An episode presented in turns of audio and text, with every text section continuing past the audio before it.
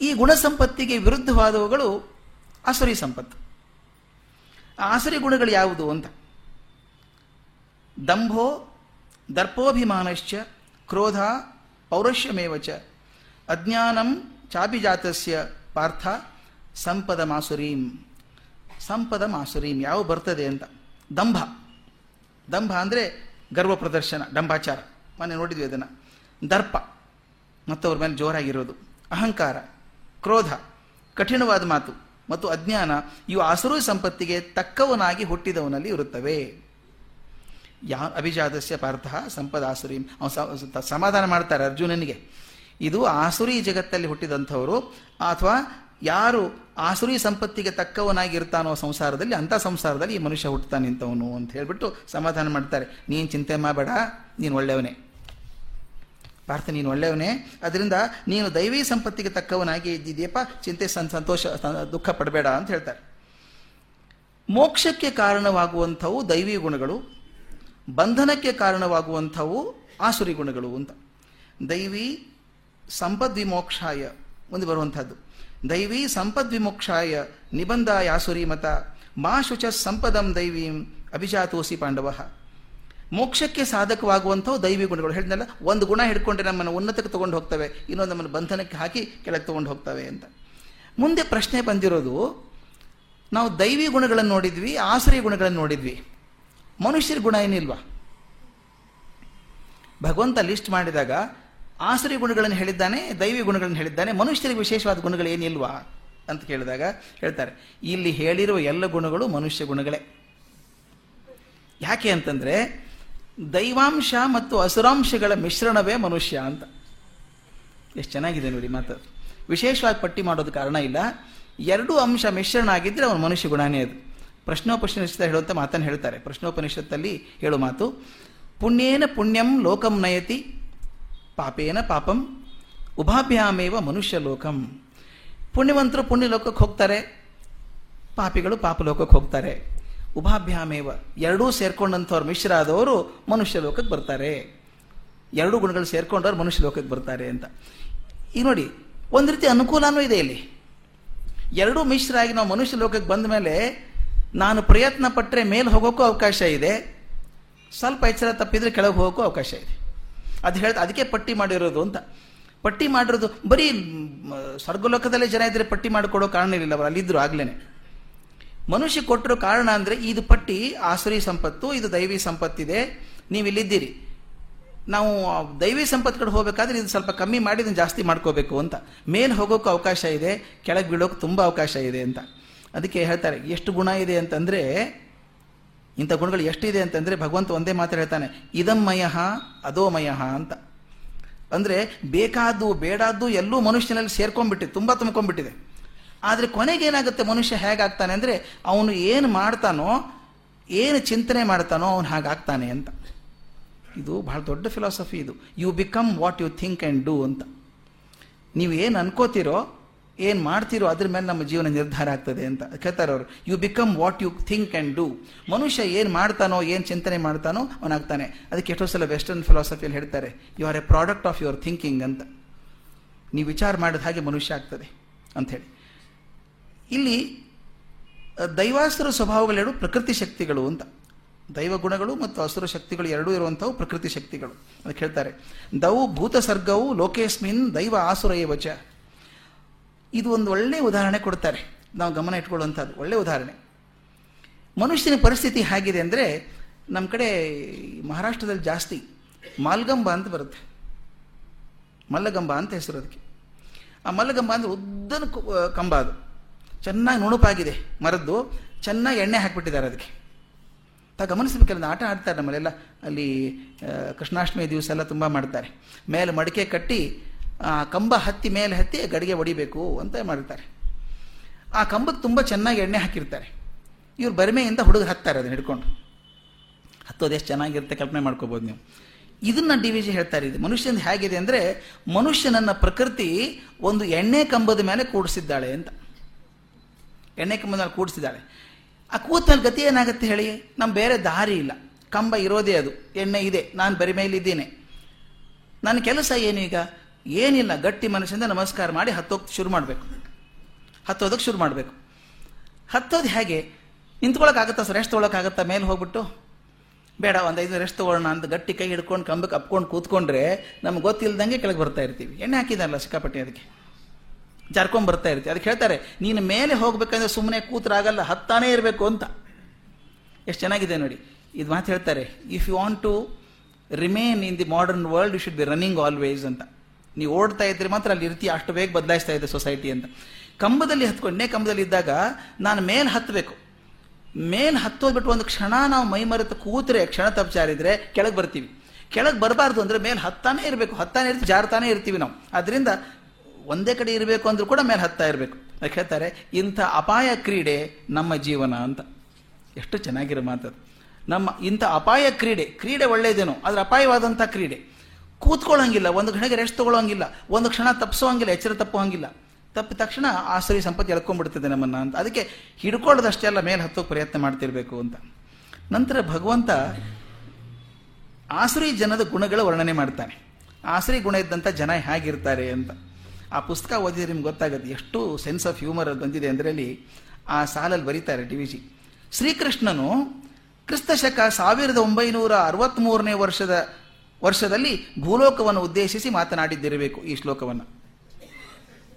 ಆ ವರ್ಷ ಪುಸ್ತಕ ಬರೆದದ್ದು ಅನ್ಸುತ್ತೆ, ಸಾವಿರದ ಒಂಬೈನೂರ ಅರವತ್ತ್ಮೂರರಲ್ಲಿ ಬರೆದಿದ್ದಾರೋ ಬಹುಶಃ ಕೃಷ್ಣ ಸಾವಿರದ ಒಂಬೈನೂರ ಅರವತ್ತ್ಮೂರನೇ ಇಸ್ವಿಯಲ್ಲಿ ಭೂಲೋಕವನ್ನು ನೋಡಿ ಬರೆದಿರಬೇಕು ಇದನ್ನು ಪುಸ್ತಕ ಅಂತ. ಯಾಕಂದರೆ ಅಷ್ಟು ಪ್ರಸ್ತುತವಾಗಿದೆ ಅಂತ. ಈಗ ನಾವು ಹೇಳೋದಾದ್ರೆ ಬಹುಶಃ ಕೃಷ್ಣ ಎರಡು ಸಾವಿರದ ಐದಕ್ಕೆ ಬರೆದಿದ್ದಾನೆ ಅಂತ ಅನಿಸುತ್ತೆ. ಅಥವಾ ಇದು ಯಾವಾಗಲೂ ಪ್ರಸ್ತುತವಾಗೇ ಇರ್ತದೇನೋ. ಪ್ರವೃತ್ತಿಂಚ ನಿವೃತ್ತಿಂಚ ಜನಾನ ವಿದುರಾಸುರ ನ ಶೌಚಂ ನಾಪಿ ಚಾಚಾರೋ, ನಂ ಸತ್ಯಂ ತೇಷು ವಿದ್ಯತೆ. ಆಸುರಿ ಸ್ವಭಾವದ ಜನರು, ನೋಡಿ ಅವ್ರ ಗುಣಗಳನ್ನು ಹೇಳ್ತಾನೆ. ಆಸುರಿ ಸ್ವಭಾವದ ಜನರು ಯಾವುದನ್ನು ಮಾಡಬೇಕು, ಯಾವುದನ್ನು ಮಾಡಬಾರದು ಎಂಬುದನ್ನು ಅರಿಯರು. ಏನು ಮಾಡಬೇಕು, ಏನು ಮಾಡಬಾರ್ದು ಗೊತ್ತಿಲ್ಲ ಅವರಿಗೆ. ಅವರಲ್ಲಿ ಶೌಚವಿಲ್ಲ, ಒಳ್ಳೆಯ ನಡತೆ ಇಲ್ಲ, ಸತ್ಯವೂ ಇಲ್ಲ. ಕೃಷ್ಣ ಹೇಳಿದ್ದು ಆಗಿನ ಕಾಲಕ್ಕೆ, ಅಸತ್ಯಂ ಅಪ್ರತಿಷ್ಠಂತೆ ಜಗದಾಹುರನೀಶ್ವರಂ, ಅಪರಸ್ವರ ಸಂಭೂತಂ ಕಿಮನ್ಯತ್ ಕಾಮಹೈತುಕಂ. ಅವ್ರ ವಾದ ಹೇಗಿದೆ ಅಂತ, ಆಸರಿ ಸಂಪತ್ತಿದ್ದವ್ರ ಮಾತು ಹೇಗಿದೆ ಅಂತ. ಈ ಪ್ರಪಂಚದಲ್ಲಿ ಸತ್ಯ ಅನ್ನೋದೇ ಇಲ್ಲ, ನೈತಿಕ ತಳಹದಿ ಇಲ್ಲ, ದೇವರಿಲ್ಲ ನಾವೆಲ್ಲ ಹುಟ್ಟಿರುವುದು ಕಾಮಕಾರಣವಾದ ಪರಸ್ಪರ ಸಂಯೋಗದಿಂದ ಅಂತ ಹೇಳ್ತಾರೆ. ಇದು ದ್ರವ್ಯ ಸತ್ತಾವಾದಿಗಳ ಅಭಿಪ್ರಾಯ ಅಂತ. ದ್ರವ್ಯ ಸತ್ತಾವಾದಿಗಳು ಒಂದು ಮಾತನ್ನ ಇದು ನಮ್ಮ ರಂಗನಾಥಾನಂಜಿ ಕೊಟ್ಟಂಥ ಮಾತು. ಡಿ ವಿ ಜಿ ಕೊಟ್ಟಿರೋದು ಭೌತ ಕೇವಲಿಗಳು ಅಂತ. ಚೆನ್ನಾಗಿರೋ ಪದ ಅದು. ಭೌತ ಕೇವಲಿಗಳು ಅಂದರೆ ಭೌತಶಾಸ್ತ್ರನೇ ಸರಿ ಅಂತ ಅನ್ಕೊಂಡಿರ್ತಾರವರು ಅಂದ್ರೆ ಕೆಲವ್ರ ಕಲ್ಪನೆ ಏನು ಅಂದ್ರೆ ನಾವೆಲ್ಲ ಆದದ್ದು ಹೇಗೆ? ಈ ವೆಸ್ಟರ್ನ್ ಫಿಲಾಸಫಿಯಲ್ಲಿ ಹೇಳ್ತಾರೆ ವಾಟ್ ಎಂ ಐ ನಾನು ಯಾರು ಅಂದರೆ I a bundle of trillions of molecules ಅಂತ. ಎಷ್ಟೋ ಪರಮಾಣುಗಳು ಸೇರ್ಕೊಂಡ್ಬಿಟ್ಟಿದೆ ನನ್ನ ದೇಹದಲ್ಲಿ, ಪರಮಾಣುಗಳ ಸಂಯೋಜನೆ ನಾನು ಹಿಂಗಾಗಿದ್ದೇನೆ. ಈ ಕಾರ್ಲ್ ಸಗಾನ್ ಅನ್ನುವಂಥ ಮನುಷ್ಯ ಹೇಳ್ತಾನೆ. ಅವನು ಹೇಳ್ತಾನೆ I am nothing but trillions of molecules called as Carl Sagan you are bundle of trillions of molecules called by some name ನಾನು ಪರಮಾಣುಗಳ ಸಂಯೋಜನೆಯಿಂದ ಹಿಂಗಾಗಿದ್ದೇನೆ. ಸ್ವಲ್ಪ ವ್ಯತ್ಯಾಸ ಆದರೆ ನೀವು ಆಗ್ತೀರಿ ಸ್ವಲ್ಪ ವ್ಯತ್ಯಾಸ ಅವರಾಗ್ತಾರೆ. ಅದರಿಂದ ಇದರಲ್ಲಿ ವಿಶೇಷ ಏನಿಲ್ಲ. ಆಗ ಬಂದಿದ್ದೀವಿ ಹೀಗೆ. ಹಾಗಾದ್ರೆ ಸಾವು ಮೃತ್ಯು ಅಂದರೆ, ಸಾವು ಹುಟ್ಟು ಅಂದರೆ ಏನು ಹಾಗಾದರೆ? ಏನಿಲ್ಲ. ಆ ಇಲೆಕ್ಟ್ರಾನ್ಸಿ ವ್ಯಾಲೆನ್ಸ್ ಆಟಮ್ಸ್ ಇದೆಯಲ್ಲ ಪರಮಾಣು ಇದೆ. ಅದಕ್ಕೆಲ್ಲ ವ್ಯಾಲೆನ್ಸಿ ಅಂತಿದೆ. ಒಂದಕ್ಕೊಂದು ಸೇರ್ಕೊಳ್ಳುತ್ತೆ ಅದು. ಯಾವುದೋ ಒಂದು ಇಲೆಕ್ಟ್ರಾನ್ ಕಳ್ಕೊಳ್ಬೇಕು ಅನ್ನತ್ತೆ, ಯಾವುದೋ ಎಲೆಕ್ಟ್ರಾನ್ ಹಿಡ್ಕೊಳ್ಬೇಕು ಅನ್ನತ್ತೆ. ಅವು ತಮ್ಮ ತಮ್ಮ ಗುದ್ದಾಟದಲ್ಲಿ ಒಂದು ಸೃಷ್ಟಿಯಾಗಿದೆ. ಯಾವತ್ತದು ನಿಂತು ಹೋಗುತ್ತೋ, ಅವು ಸತ್ತು ಹೋಗ್ತದೆ ಅಷ್ಟೇನೆ. ಆದ್ರಿಂದ ಇದು ಯಾವುದಕ್ಕೂ ಅರ್ಥ ಇಲ್ಲ. ಇದರಲ್ಲಿ ಗುಡ್ ಗೂಢವಾದದ್ದೇನೂ ಇಲ್ಲ. ಹುಟ್ಟು ಸಾವುಗಳೆಲ್ಲ ಪರಮಾಣುಗಳ ಸಂಘಟನೆ ಮತ್ತು ವಿಘಟನೆಯ ಚಮತ್ಕಾರಗಳು. ಪುಣ್ಯ, ಪಾಪ, ಪುನರ್ಜನ್ಮ, ಇವೆಲ್ಲ ಕಟ್ಟುಕಥೆ. ಸತ್ತ ಮೇಲೆ ಏನೂ ಇಲ್ಲ. ಇದು ಅವ್ರ ವಾದ. ಇದು ನಾಸ್ತಿಕವಾದ. ಅವ್ರ ನಾಸ್ತಿಕರ ಲಕ್ಷಣ ಏನಪ್ಪ ಅಂದರೆ ಪ್ರತ್ಯಕ್ಷವಾಗಿ ಕಣ್ಣಿಗೆ ಕಾಣುವುದಷ್ಟೇ ಸತ್ಯ. ಯಾವುದನ್ನು ನಮಗೆ ಪ್ರೂಫ್ ಮಾಡೋಕ್ಕಾಗೋದಿಲ್ವೋ ತೋರ್ಸೋಕ್ಕಾಗೋದಿಲ್ವೋ ಅದು ಸತ್ಯ ಅಲ್ಲ ಅಂತ. ಆಸ್ತಿಕವಾದ ಹೇಗಿದೆ? ನಾಸ್ತಿಕವಾದ ಹಾಗೆ. ಕಣ್ಣಿಗೆ ಕಾಣದೇ ಇರೋದನ್ನು ಒಪ್ಪೋದಿಲ್ಲ ಅಂತ. ಆಸ್ತಿಕವಾದ ಹೇಗಿದೆ ಅಂದರೆ ಅಸನ್ನೇವ ಸ ಭವತಿ, ಅಸದ್ ಬ್ರಹ್ಮೇತಿ ವೇದಚಿತ್, ಅಸ್ತಿ ಬ್ರಹ್ಮೇತಿ ಚೇತ್ ವೇದ, ಸಂತಮೇನಂ ತಥೋ ವಿದುಹು ತೈತ್ರಿ ಉಪನಿಷತ್ತಿನ ಮಾತು. ಅರ್ಥ ಏನು? ಬ್ರಹ್ಮವಿಲ್ಲ ಎಂದು ತಿಳಿದವನು ತಾನೇ ಇಲ್ಲದೆ ಹೋಗುತ್ತಾನೆ. ಬ್ರಹ್ಮ ಇಲ್ಲ ಅಂತ ತಿಳ್ಕೊಂಡವನು ತಾನೇ ಇಲ್ದಾಗ್ತಾನೆ. ಬ್ರಹ್ಮ ಉಂಟೆಂದು ತಿಳಿದವನು ಆ ರಹಸ್ಯ ಸದ್ವಸ್ತುವಿನ ಪೂರ್ಣ ಸ್ವರೂಪವನ್ನು ತಿಳಿಯಲು ಅರ್ಥನಾಗ್ತಾನೆ. ಅಂದರೆ ಯಾರು ಬ್ರಹ್ಮ ಇದೆ ಅಂತ ನಂಬಿಕೊಂಡು ಹೋಗ್ತಾನೋ ಅವನು ದರ್ಶನ ಆಗ್ತದೆ, ಯಾರಿಲ್ಲ ಅಂತಾರೆ ಅವನು ನಾಶ ಆಗಿ ಹೋಗ್ತಾನೆ ಅಂತ ಇದೊಂದು ಆಸ್ತಿಕವಾದ. ಅದಕ್ಕೆ ಹೇಳ್ತಾರೆ ಡಿ ವಿ ಜಿ, ಅಜ್ಞಾತವಾದದ್ದು ಇಲ್ಲ ಅನ್ನುವಂಥದ್ದು ನಾಸ್ತಿಕವಾದ.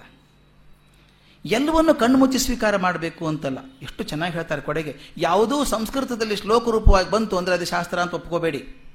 ಪರೀಕ್ಷೆ ಮಾಡಿ. ಆಮೇಲೆ ಒಪ್ಕೊಳ್ಳಿ ಅದನ್ನು. ಅಂಥೇಳಿ ಕಣ್ಣು ಮುಚ್ಚಿ ಸ್ವೀಕರಿಸಬೇಕು ಅಂತಲ್ಲ. ಪರೀಕ್ಷೆ ನೋಡಿ, ಅಂತರಂಗದಲ್ಲಿ ಅನುಭವಿಸಿ, ಅಂತರ್ಗತ ಅದನ್ನು ಅಂತ.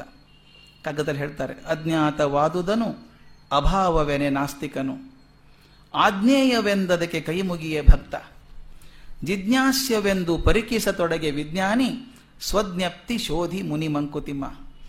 ನಮ್ಮ ಜೀವನದಲ್ಲಿ ನಾಲ್ಕು ಥರ ಜನ ಇದ್ದಾರಂತೆ. ನಾಲ್ಕು ಥರ ಜನ ಇದ್ದಾರೆ. ಮೊದಲನೇದವನು ನಾಸ್ತಿಕ. ಅವನ ಆರ್ಗ್ಯುಮೆಂಟ್ ಏನು? ವಾದ ಏನು ಅಂದರೆ, ಅಜ್ಞಾತವಾದದನು ಅಭಾವವೇನೆ ನಾಸ್ತಿಕನು. ನನ್ನ ಕಣ್ಣಿಗೆ ಕಾಣಿಸೋಲ್ಲ ಆದ್ದರಿಂದ ಇಲ್ಲ. ಯಾವುದು ಕಣ್ಣಿಗೆ ಕಾಣಿಸುತ್ತೋ ಅದಿದೆ. ಅಂತ ಹೇಳೋ ನಾಸ್ತಿಕ. ಆಜ್ಞೇಯವೆಂದದಕ್ಕೆ ಕೈ ಮುಗಿಯೇ ಭಕ್ತ. ಆ ಭಕ್ತ ಏನು ಮಾಡ್ತಾನೆ ಅಂದರೆ, ಅದು ಸರಿಯೋ ತಪ್ಪು ಗೊತ್ತಿಲ್ಲಪ್ಪ, ಅದು ಆಜ್ಞೆ, ಅಪ್ಪಣೆ ಆಗ್ಬಿಟ್ಟಿದೆ ಅದು. ವೇದದಲ್ಲಿ ಕೊಟ್ಟಿದ್ದಾರಲ್ಲ ಮುಂಚಿದೆ ಮಾತು ಬಂದಿದೆ, ಒಪ್ಕೋತೀನಿ. ಅಂತ ಅವನು ಪರೀಕ್ಷೆ ಕೂಡ ಮಾಡದೆ ಕೈ ಮುಚ್ಚಿ ಒಪ್ಕೋತಾನಲ್ಲ, ಅವನು ಭಕ್ತ. ಆಜ್ಞೇಯವೆಂದದಕ್ಕೆ ಕೈ ಮುಗಿಯೇ ಭಕ್ತ. ಜಿಜ್ಞಾಸ್ಯವೆಂದು ಪರಿಕಿಸತೊಡಗೆ ವಿಜ್ಞಾನಿ. ಹೌದಾ? ಹೀಗೆ ಹೇಳ್ತಾರ? ಹಾಗಾದ್ರೆ ಸರಿನಾ ಅದು? ಪರೀಕ್ಷೆ ಮಾಡೋಣ. ಅಂತ ಪರೀಕ್ಷೆ ಮಾಡೋಕೆ ಶುರು ಮಾಡಿದ ಅಂದರೆ ವಿಜ್ಞಾನಿ, ವಿಶೇಷ ಜ್ಞಾನಿ. ಅವನು ತನ್ನ ಬುದ್ಧಿಯನ್ನು ಉಪಯೋಗಿಸಿ, ತನ್ನ ತನ್ನ ಅನುಭವ ಗ್ರಾಹ್ಯವಾದದ್ದನ್ನು ಪರೀಕ್ಷೆ ಮಾಡಿ ಮಾಡಿ ಒಪ್ಕೋತಾನೆ. ಜಿಜ್ಞಾಸ್ಯವೆಂದು ಪರೀಕ್ಷಿಸತೊಡಗೆ ವಿಜ್ಞಾನಿ. ಕೊನೆಯದು ಸ್ವಜ್ಞಪ್ತಿ ಶೋಧಿ ಮುನಿ ಮಂಕುತಿಮ್ಮ. ಮುನಿ ಆದವನು ಹೊರಗಡೆ ಹುಡುಕೋಕೆ ಹೋಗಲ್ಲ, ಒಳಗಡೆ ಹುಡುಕ್ತಾನೆ ಅಂತ. ಸ್ವಜ್ಞಪ್ತಿ ಶೋಧಿ ಮುನಿ ಇಂಟ್ರಾಸ್ಪೆಕ್ಷನ್ ಮಾಡ್ಕೋತಾನೆ.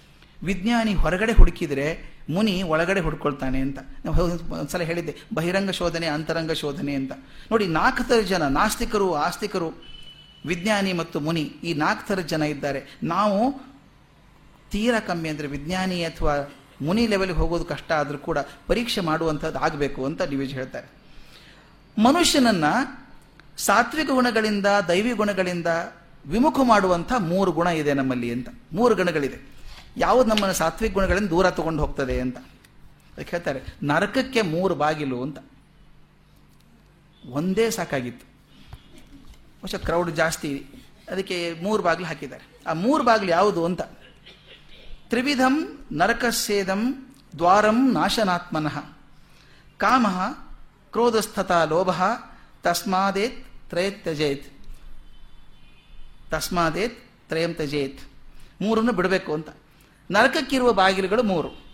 ಮೂರು ಯಾವುದಪ್ಪ ಅಂದರೆ ಕಾಮ, ಕ್ರೋಧ, ಲೋಭ. ಮೂರು ಬಾಗಿಲುಗಳು. ಇವೇ ಆತ್ಮಕ್ಕೆ ತುಂಬ ಕೇಡು ಮಾಡುವಂಥವು ಆದ್ದರಿಂದ ಅವನು ತೊರೆಯಬೇಕು. ತಸ್ಮಾತ್ ತ್ರಯಂ ತ್ಯಜೇತ್. ಮೂರನ್ನು ಬಿಡಬೇಕು ಅದನ್ನು ಅಂತ ಹೇಳಿದರು. ಕಾಮ ಅಂದರೆ ಏನು? ಭೋಗದ ಅಭಿಲಾಷೆ. ಚಪಲ, ಮನಸ್ಸಿನ ಚಪಲ ಆಗಬೇಕು.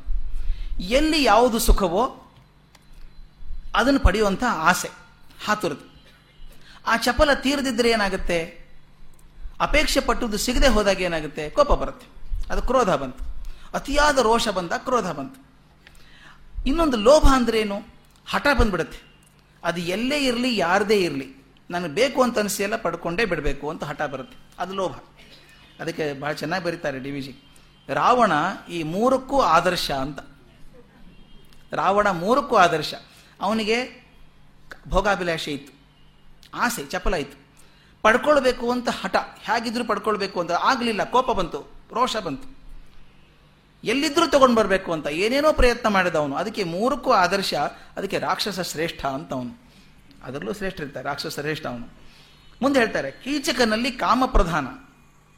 ಮೂರು ಉದಾಹರಣೆ ಕೊಡ್ತಾರೆ, ಕೀಚಕನಲ್ಲಿ ಕಾಮ ಪ್ರಧಾನ, ಕಂಸನಲ್ಲಿ ಕ್ರೋಧ ಪ್ರಧಾನ, ದುರ್ಯೋಧನನಲ್ಲಿ ಲೋಭ ಪ್ರಧಾನ ಅಂತ. ಒಂದೊಂದು ಗುಣ, ಈ ಮೂರು ನರಕಕ್ಕೆ ಬಾಗಿಲುಗಳು ಅಂತ.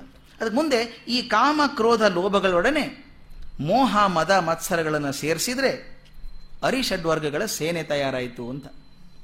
ಮೂರೇ ಸಾಕಾಗಿತ್ತು. ಇನ್ನು ಮೂರು ಸೇರಿಸಿದ್ರೆ ಒಂದು ಸೇನೆ ತಯಾರಾಯಿತು ಅಂತ. ರಾಜರತ್ನಂ ಚೆನ್ನಾಗಿ ಹೇಳೋರು. ಮಿತ್ರ ಷಡ್ವರ್ಗ ಅಂತ. ಅರಿಷಡ್ವರ್ಗ ಅಂತ ಹೇಳ್ತಿರ್ಲಿಲ್ಲ. ಅರಿಷಡ್ವರ್ಗ ಹೌದು. ಅದನ್ನು ಮಿತ್ರನನ್ನ ಮಾಡ್ಕೋಬೇಕು ಅಂತ. ಅದಕ್ಕೆ ಮಿತ್ರ ಷಡ್ವರ್ಗ ಅಂತ ಹೇಳೋರು. ಹಾಗಾದ್ರೆ ಯಾವುದು ಸರಿ, ಯಾವುದು ತಪ್ಪು? ನೋಡಿದ್ವಿ ಈಗ ಒಳ್ಳೆ ಗುಣಗಳು, ಕೆಟ್ಟ ಗುಣಗಳು ಅಂತ ಹೇಳ್ತಕೊಂಡು ಯಾವುದು ಸರಿ, ಯಾವ್ದು ತಪ್ಪು ಹಾಗಾದ್ರೆ? ಇದು ತೀರ್ಮಾನ ಮಾಡೋರು ಯಾರು? ಒಳ್ಳೆ ಗುಣ, ಕೆಟ್ಟ ಗುಣ ತೀರ್ಮಾನ ಮಾಡೋರು ಯಾರು ಹಾಗಾದ್ರೆ ಅಂತಂದಾಗ, ತಸ್ಮಾತ್ ಶಾಸ್ತ್ರಂ ಪ್ರಮಾಣಂತೆ ಕಾರ್ಯಕಾರ್ಯ ವ್ಯವಸ್ಥಿತ ಜ್ಞಾತ್ವ ಶಾಸ್ತ್ರ ವಿಧಾನೋಕ್ತಂ ಕರ್ಮ ಕರ್ತು ಮಿದಾರ್ಹಸಿ ಇದು ಬಹಳ ಪ್ರಸಿದ್ಧವಾದಂಥ ಮಾತು. ತಸ್ಮಾತ್ ಶಾಸ್ತ್ರ ಪ್ರಮಾಣಂತೆ ಅಂತ ಹೇಳಿದಂಗೆ. ಅಂದರೆ ಆದ್ದರಿಂದ ಯಾವುದು ಒಳ್ಳೆ ಕಾರ್ಯ, ಯಾವುದು ಕೆಟ್ಟ ಕಾರ್ಯ ಅಂತ ತೀರ್ಮಾನ ಮಾಡುವಾಗ ಶಾಸ್ತ್ರವೇ ನಿನಗೆ ಪ್ರಮಾಣ. ಈ ಮಾತು ಬಹಳ ಮುಖ್ಯ ಆಗುತ್ತೆ. ಸ್ವಲ್ಪ ಚರ್ಚೆ ಮಾಡ್ಬೇಕು ನಾವು. ಶಾಸ್ತ್ರವೇ ನಿನಗೆ ಪ್ರಮಾಣ ಅಂತ. ಶಾಸ್ತ್ರ ವಿಧಿಯಲ್ಲಿ ಹೇಳಿರೋದನ್ನ ತಿಳಿದುಕೊಂಡು ಈ ಪ್ರಪಂಚದಲ್ಲಿ ಕರ್ಮವನ್ನು ಮಾಡಲಿಕ್ಕೆ ನೀನು ಅರ್ಹನಾಗಿದ್ದೀಯಾ? ಶಾಸ್ತ್ರವನ್ನು ಕೇಳ್ಕೊಂಡು ಶಾಸ್ತ್ರದಿಂದ ಕೇಳಬೇಕು ಯಾಕೆ? ಸ್ವಂತ ವಿವೇಕದಿಂದ ಮಾಡೋಕ್ಕಾಗಲ್ವಾ? ಸ್ವಂತ ವಿವೇಕದಿಂದ ಧರ್ಮ ನಿರ್ಣಯ ಮಾಡೋದು ಸಾಮಾನ್ಯ ಜನಕ್ಕೆ ಸಾಧ್ಯ ಆಗೋದಿಲ್ಲ. ಸಾಮಾನ್ಯ ಜನಕ್ಕೆ ಆಗೋದಿಲ್ಲ. ಮತ್ತು ಇನ್ನೊಂದು ಯಾವುದೇ ವ್ಯಕ್ತಿ ಎಷ್ಟೇ ದೊಡ್ಡವನಿದ್ರೂ ಕೂಡ ಎಷ್ಟೇ ದೊಡ್ಡವನಿದ್ರು, ಎಷ್ಟೇ ವಿವೇಕಶಾಲಿ ಅಂದರೂ ಕೂಡ ಜೀವನದುದ್ದಕ್ಕೂ ಸದಾಕಾಲ ಸರಿಯಾದ ತೀರ್ಮಾನ ಮಾಡೋದು ಕಷ್ಟ ಆಗುತ್ತೆ. ಬೇರೆ ಬೇರೆ ಗಳಿಗೆಗಳಲ್ಲಿ. ಅದಕ್ಕೆ ಹೇಳ್ತಾರೆ, ಶಾಸ್ತ್ರ ಅನ್ನೋದು ಏನು ಹಾಗಾದರೆ, ನಾವು ಸಾಮಾನ್ಯವಾಗಿ ಮಾಡ್ತೀವಿ, ಏನಾದರೂ ತೊಂದರೆ ಬಂದರೆ ನಾಲ್ಕು ಜನನ ಕೇಳ್ತೀವಿ, ಹಿರಿಯರನ್ನ ಕೇಳ್ತೀವಿ. ಮನೆಯಲ್ಲಿ ಸಣ್ಣ ಪೂಜೆ ವಿಷಯ ಬಂದರೆ ಕೇಳ್ತೀವಿ, ಅದು ಹೇಗೆ ಮಾಡೋದು ಪೂಜೆ ಅಂತ ಕೇಳ್ತೀವಿ. ಅಥವಾ ಏನೋ ಸಮಸ್ಯೆ ಬಂದಾಗ ಸ್ನೇಹಿತರನ್ನ ಕೇಳ್ತೀವಿ ಕೌನ್ಸಿಲರ್ ಕೇಳ್ತೀವಿ, ಯಾಕೆ ಕೇಳ್ತೀವಿ ಹೇಳಿ? ನಮಗಿಂತ ಹೆಚ್ಚಿನ ಜ್ಞಾನ ಅವ್ರ ಕಡೆ ಇದೆ ಅಂತ. ಅಂಥ ಭಂಡಾರ ನಮ್ಮ ಕಡೆ ಇದೆಯಲ್ಲ. ಈಗ ನಮ್ಮ ಶಾಸ್ತ್ರಗಳಂದ್ರೆ ಏನು ಹೇಳಿ? ಬಹುಜ್ಞಾನಿಗಳ ಬಹು ವರ್ಷಗಳ ಅನುಭವದ ತಪಸ್ಸಿನ ಫಲ.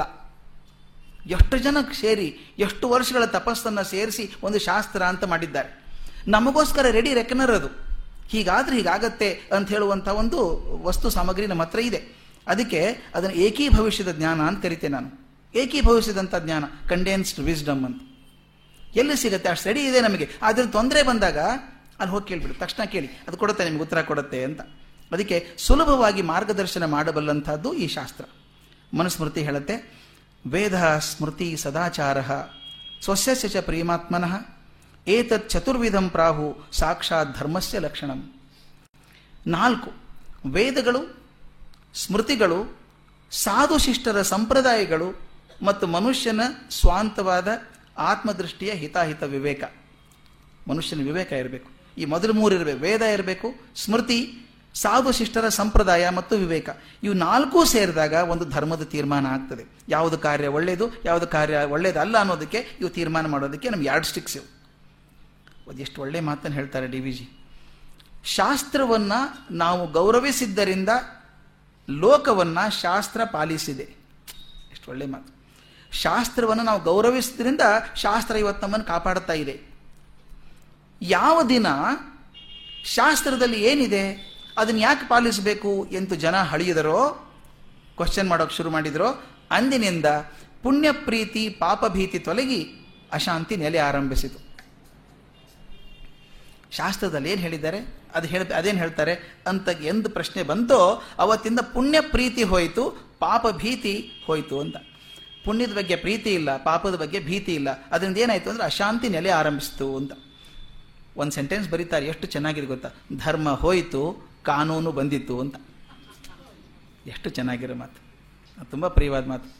ಧರ್ಮ ಹೋಯಿತು, ಕಾನೂನು ಬಂದಿತ್ತು. ಡಿಫ್ರೆನ್ಸ್ ಏನು ಹೇಳಿ? ಧರ್ಮ ನಿಮಗೆ ಕೊಡತ್ತೆ. ನಾನು ಹೇಳೋದು a best counsellor is one who does not give you decisions he gives you options ಧರ್ಮ ನಿನಗೆ ಕೊಡುತ್ತೆ. ನೋಡು, ಹೀಗಾದ್ರೆ ಹೀಗಾಗ್ತದೆ, ಹೀಗಾದ್ರೆ ಹೀಗಾಗ್ತೀಯ ನೀನು. ಇದೆಲ್ಲ ಇದೆ, ಇಷ್ಟು ಇತಿಹಾಸ ಇದೆ ನೋಡ್ಕೋ ಅಂತ ಕೊಡುತ್ತೆ ನಿನ್ಗೆ ಆರಿಸ್ಕೊಳ್ಳೋದಕ್ಕೆ ನಿಮ್ಮ ಹಿತಾಹಿತ ವಿವೇಕದಿಂದ ಆರಿಸ್ಕೊಳ್ಳೋಕೆ ಒಂದು ಅವಕಾಶ ಕೊಡುತ್ತೆ. ಕಾನೂನಾಗಿ ಹೇಳಲ್ಲ either do it or you are punished options ಇಲ್ಲ ಅಲ್ಲಿ.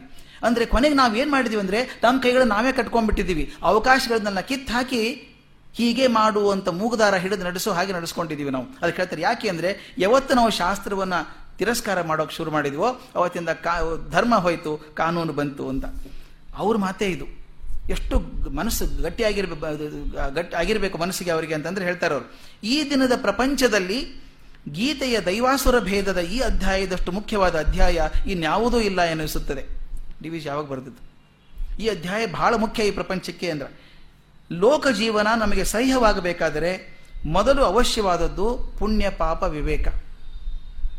ಹೆದರಿಕೆ ಇಲ್ದಂಗಾಗಿದೆ. ಪುಣ್ಯ ಪಾಪ ವಿವೇಕ. ಈಗ ವಿಜ್ಞಾನ ಸಾಧನೆಗಳಿಂದ ದೇಹ ಭೋಗ ಲಾಲಸೆಗೆ ಹೆಚ್ಚು ಪ್ರೋತ್ಸಾಹ ಬಂದಿದೆ. ನೋಡಿ, ವಿಜ್ಞಾನ ಸಾಧನೆಯಿಂದ ಭೋಗ ಲಾಲಸೆ ಬೇಕಾದಷ್ಟು ಆಗುವಷ್ಟು ಅವಕಾಶ ಬಂದಿದೆ. ಅದಕ್ಕೆ ಪೂರಕವಾಗಿ ಸಮಾಜ ಸಂಸ್ಥೆಗಳು, ರಾಜ್ಯ ಸೂತ್ರಗಳು ಸಿದ್ಧಿಯಾಗಿವೆ. ಅವ್ರ ಮಾತು ಬರೀಬೇಕಾದ್ರೆ ಒಂದೊಂದು ಪದ ಅಲಗಾಡ್ಸಕ್ಕೆ ಬರಲ್ಲ, ಅಷ್ಟು ಚೆನ್ನಾಗಿ ಬರೆದಿದ್ದಾರೆ. ಅದಕ್ಕೆ ಪೂರಕವಾಗಿ ನಿಮ್ಮ ಭೋಗಾಭಿಲಾಷೆಗೆ ಏನೇನು ಬೇಕೋ ಅದು ಸರಿ ಹಾಗೆ ಏನೇನಾಗಿದೆ ಅಂದರೆ ನಮ್ಮ ಸಮಾಜ ಸಂಸ್ಥೆಗಳು ಮತ್ತು ರಾಜ್ಯ ಸೂತ್ರಗಳು ಬಂದ್ಬಿಟ್ಟಿದೆ. ಅದೇ ಥರ ಡಿಸೈನ್ ಆಗಿದೆ ನಮ್ಮ ಲಾಸ್ ಕೂಡ ಹಾಗೆ ಆಗಿದೆ ಈಗ. ಅದಕ್ಕೆ ಹೇಳ್ತಾರೆ ಸ್ಟ್ಯಾಂಡರ್ಡ್ ಆಫ್ ಲಿವಿಂಗ್ ಎನ್ನುವ ಪದ ಬಂದಿದೆ ಅಂತ. ಸ್ಟ್ಯಾಂಡರ್ಡ್ ಆಫ್ ಲಿವಿಂಗ್ ಒಂದು ಬದುಕಿನ ಮಟ್ಟ ಅಂತ. ನೋಡಿರಿ ಸ್ಟ್ಯಾಂಡರ್ಡ್ ಆಫ್ ಲಿವಿಂಗ್ ತುಂಬ ಹೆಚ್ಚಿಗೆ ಆಗ್ತಾ ಇದೆ ಈಗ. ನೋಡಿ, ಅಂತ ಸ್ಟ್ಯಾಂಡರ್ಡ್ ಆಫ್ ಲಿವಿಂಗ್ ಅಂದರೆ ಏನು ಹೇಳಿ? ಹಣದ ಗಳಿಕೆ ಹೆಚ್ಚಾಗ್ತಾ ಇದೆ ಅಂತ. Standard of living is equated to the money power that a person has ಎಷ್ಟು ದುಡ್ಡು ಗಳಿಸ್ತೇನೆ ಅನ್ನೋದನ್ನ ಅವನು ಸಮಾಜದ ಮಟ್ಟ ಹೆಚ್ಚಾಗಿದೆ ಅಂತ ಅನ್ನೋ ಹಾಗಾಗಿದೆ ಈಗ. ಅದು ಕೇಳ್ತಾರೆ ಅವರು ದೈಹಿಕ ಜೀವನದ ಅಂತಸ್ತು ಹಣದ ಕೇಂದ್ರ. ಹಣ ಇರೋದೇ ದೈಹಿಕ ಅಂತಸ್ತು ಬಂದ್ಬಿಟ್ಟಿದೆ ನಮ್ಮದು ಅದರ ಗಳಿಕೆಯೇ ಜೀವನದ ಪರಮ ಉದ್ದೇಶವಾಗಿದೆ ಈಗ ಅಂತ. ಇದಾದಾಗ ಅದು ಹೇಳ್ತಾರೆ earning money at any cost ಇದು ಬಹಳ ಮುಖ್ಯವಾದ ಮಾತು.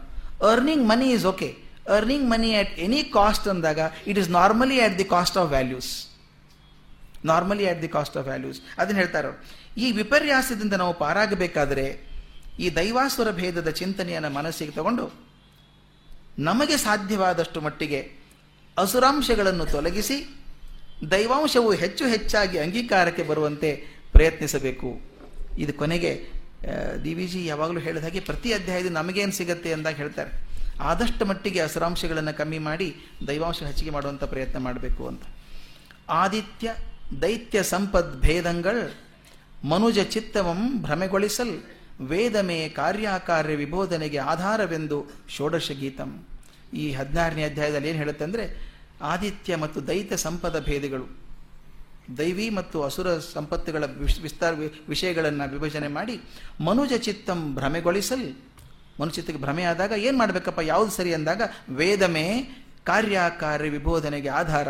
ವೇದವೇ ಈ ಕಾರ್ಯಕಾರ್ಯ ವಿವೇಚನೆಗೆ ಆಧಾರ ಅಂತ ಹೇಳುವಂಥದ್ದು ಈ ಹದಿನಾರನೇ ಅಧ್ಯಾಯ ಅಂತ ಹೇಳಿ. ಓಂ ತತ್ಸದಿತಿ ಶ್ರೀಮದ್ ಭಗವದ್ಗೀತಾಸು ಉಪನಿಷತ್ಸು, ಬ್ರಹ್ಮವಿದ್ಯಾಯಾಂ, ಯೋಗಶಾಸ್ತ್ರೇ, ಶ್ರೀಕೃಷ್ಣಾರ್ಜುನ ಸಂವಾದೆ, ದೈವಾಸುರ ಸಂಪದ್ವಿಭಾಗ ಯೋಗೋ ನಾಮ, ಷೋಡಶೋಧ್ಯಾಯ.